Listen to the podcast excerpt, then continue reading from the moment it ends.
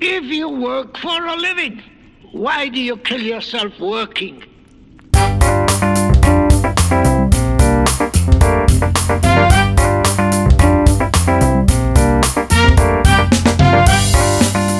From the Willamette Valley in America's great Pacific Northwest, you are listening to The Ernest Mann Show. I'm your host, Ernest Mann. Coming to you no matter where, what time, or what place you may be listening in this great, big, beautiful, but sometimes incredibly crazy world we all live in.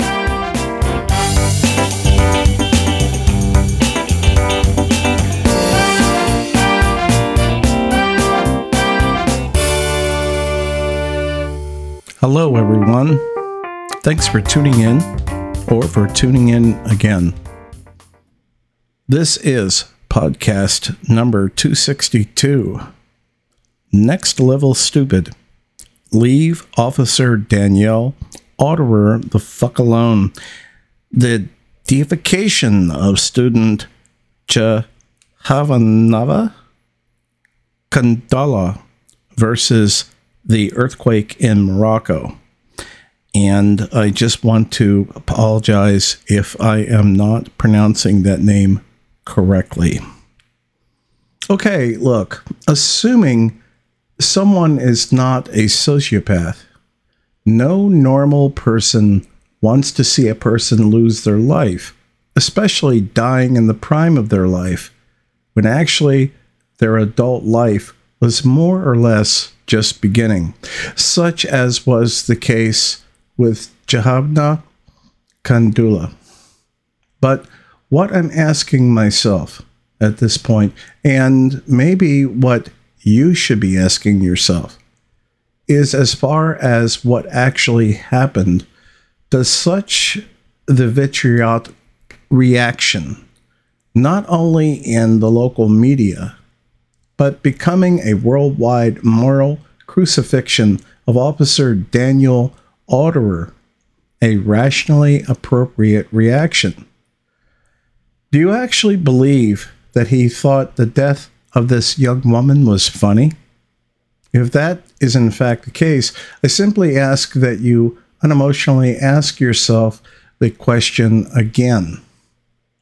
If you have the courage of your convictions, all I'm asking is that you listen to what I have to say, which is basically my response to what I see as, yet again, a world so utterly reactionary that if a fucking person stubs their toe, they are automatically due deification and indemnity. That such supposed injustice that was brought against them must have emotional and more often financial restitution. What I'm trying to say is that the problem is not so much the obvious terribleness of what happened. That's a given. Yet, however terrible it was, the major problem is an entire population, or what accurately, apparently, an extremely feminized generation that simply somehow apparently doesn't accept or understand that bad things happen. And however unpleasant or unjust that may be, such is the state of reality. All the whining, crying, and bitching has not, is not, and never will change that.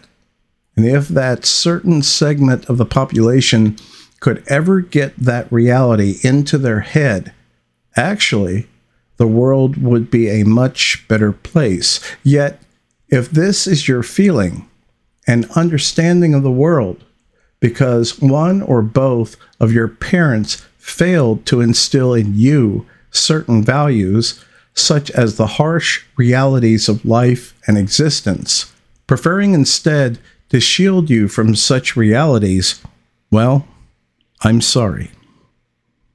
So now, in your relatively young adultness, you must be told that life is not puppy dogs and rainbows.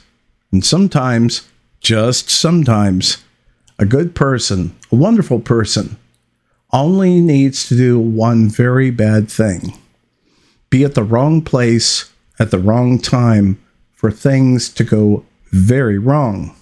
And the truth is, that's exactly what happened in the case of Miss Kandula. The sensationalistic press loves to chime in on certain facts, such as the responding officer was dramatically exceeding the posted speed limit when Miss Kandula was struck and killed.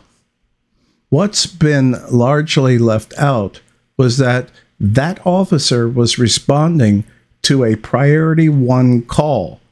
That is to say, he was doing his utmost to try to save lives, which is his job and what he is supposed to do.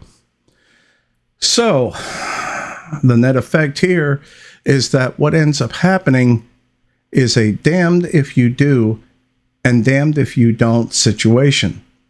Just try to consider that. If he had been going much slower, yes, it's possible that the collision with Miss Kandula may not have happened. Yet other lives could have been lost as a consequence of that. Then you would have, yet again, people on the other end bitching and complaining. Why didn't help arrive sooner? All I'm trying to say in this case is step back, think, and be a little less reactive.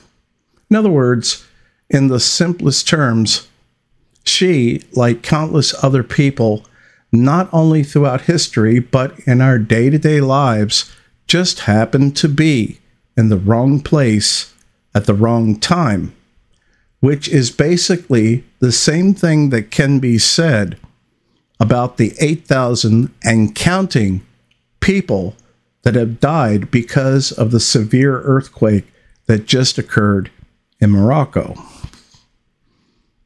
All I'm trying to say is that, yes, it's absolutely sad when somebody or something like this happens. Yet, I am also an adult and I understand that this is life. And absolutely none of us be as rich or poor, are ultimately immune to that reality. And we need to stop fucking deifying people because of this. The fact is, is that there's absolutely no way of knowing, really knowing, what any of us can or might do with our lives as our lives move on. There have been a very large number of cases in life where people basically succeeded in achieving the American dream.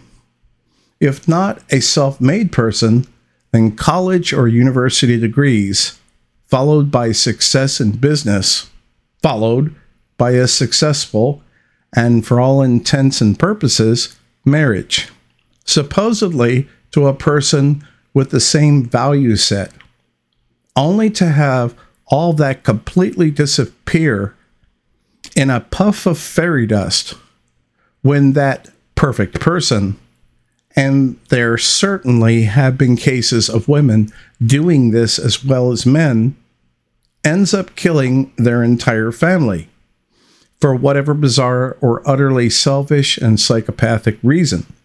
So, once again, what I'm trying to tell you is that in real terms, we don't know what Miss Kandula's life would have turned out to be. It's speculation. Yet, in most cases like this, you might notice that it is always positive, always sickeningly syrupy positive, when, again, in fact, we simply don't know. Condolences to family and friends. But that's about it. That's what a reasonably intelligent, rational person would say. Something that used to be known in this society as being adults. If I may speak very briefly about the much ballyhooed, horrible comments made by Officer Auderer, there is an aspect of this that is being completely left out of the story. I have known in my life many professional people who work in the public emergency and service fields EMTs, doctors, nurses, and yes, policemen. There is something here that you may not know, so I'm going to tell you now. What Officer Auderer said was not intended to be heard by the general public. It does not mean he is a monster for having said what he said. With the professionals in the aforementioned fields that I have known over the years, there is basically a condition known as EOR emotional overload response. A phrase I termed some time ago.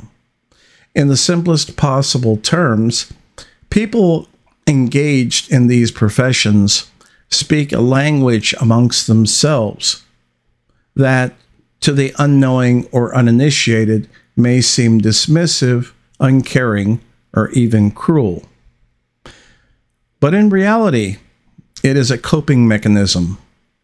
Now, I don't want to go into psychology 101 through 10, but I can tell you this medical students amongst themselves routinely play with cadavers. And EMT professionals often make jokes amongst themselves about certain cases they have had to deal with. Certainly not intended for the public. But it is not because they are callous or do not care about those that they are helping. It is because, put as simply as I know how, when you deal with this kind of livelihood day in and day out, EOR is basically a safety valve that keeps these professionals from emotionally imploding. It's one of the few things they uh, that they have and need to keep them able to do their jobs, and by and large, they do their jobs very well. And they absolutely do care for the people's lives they are trying to save.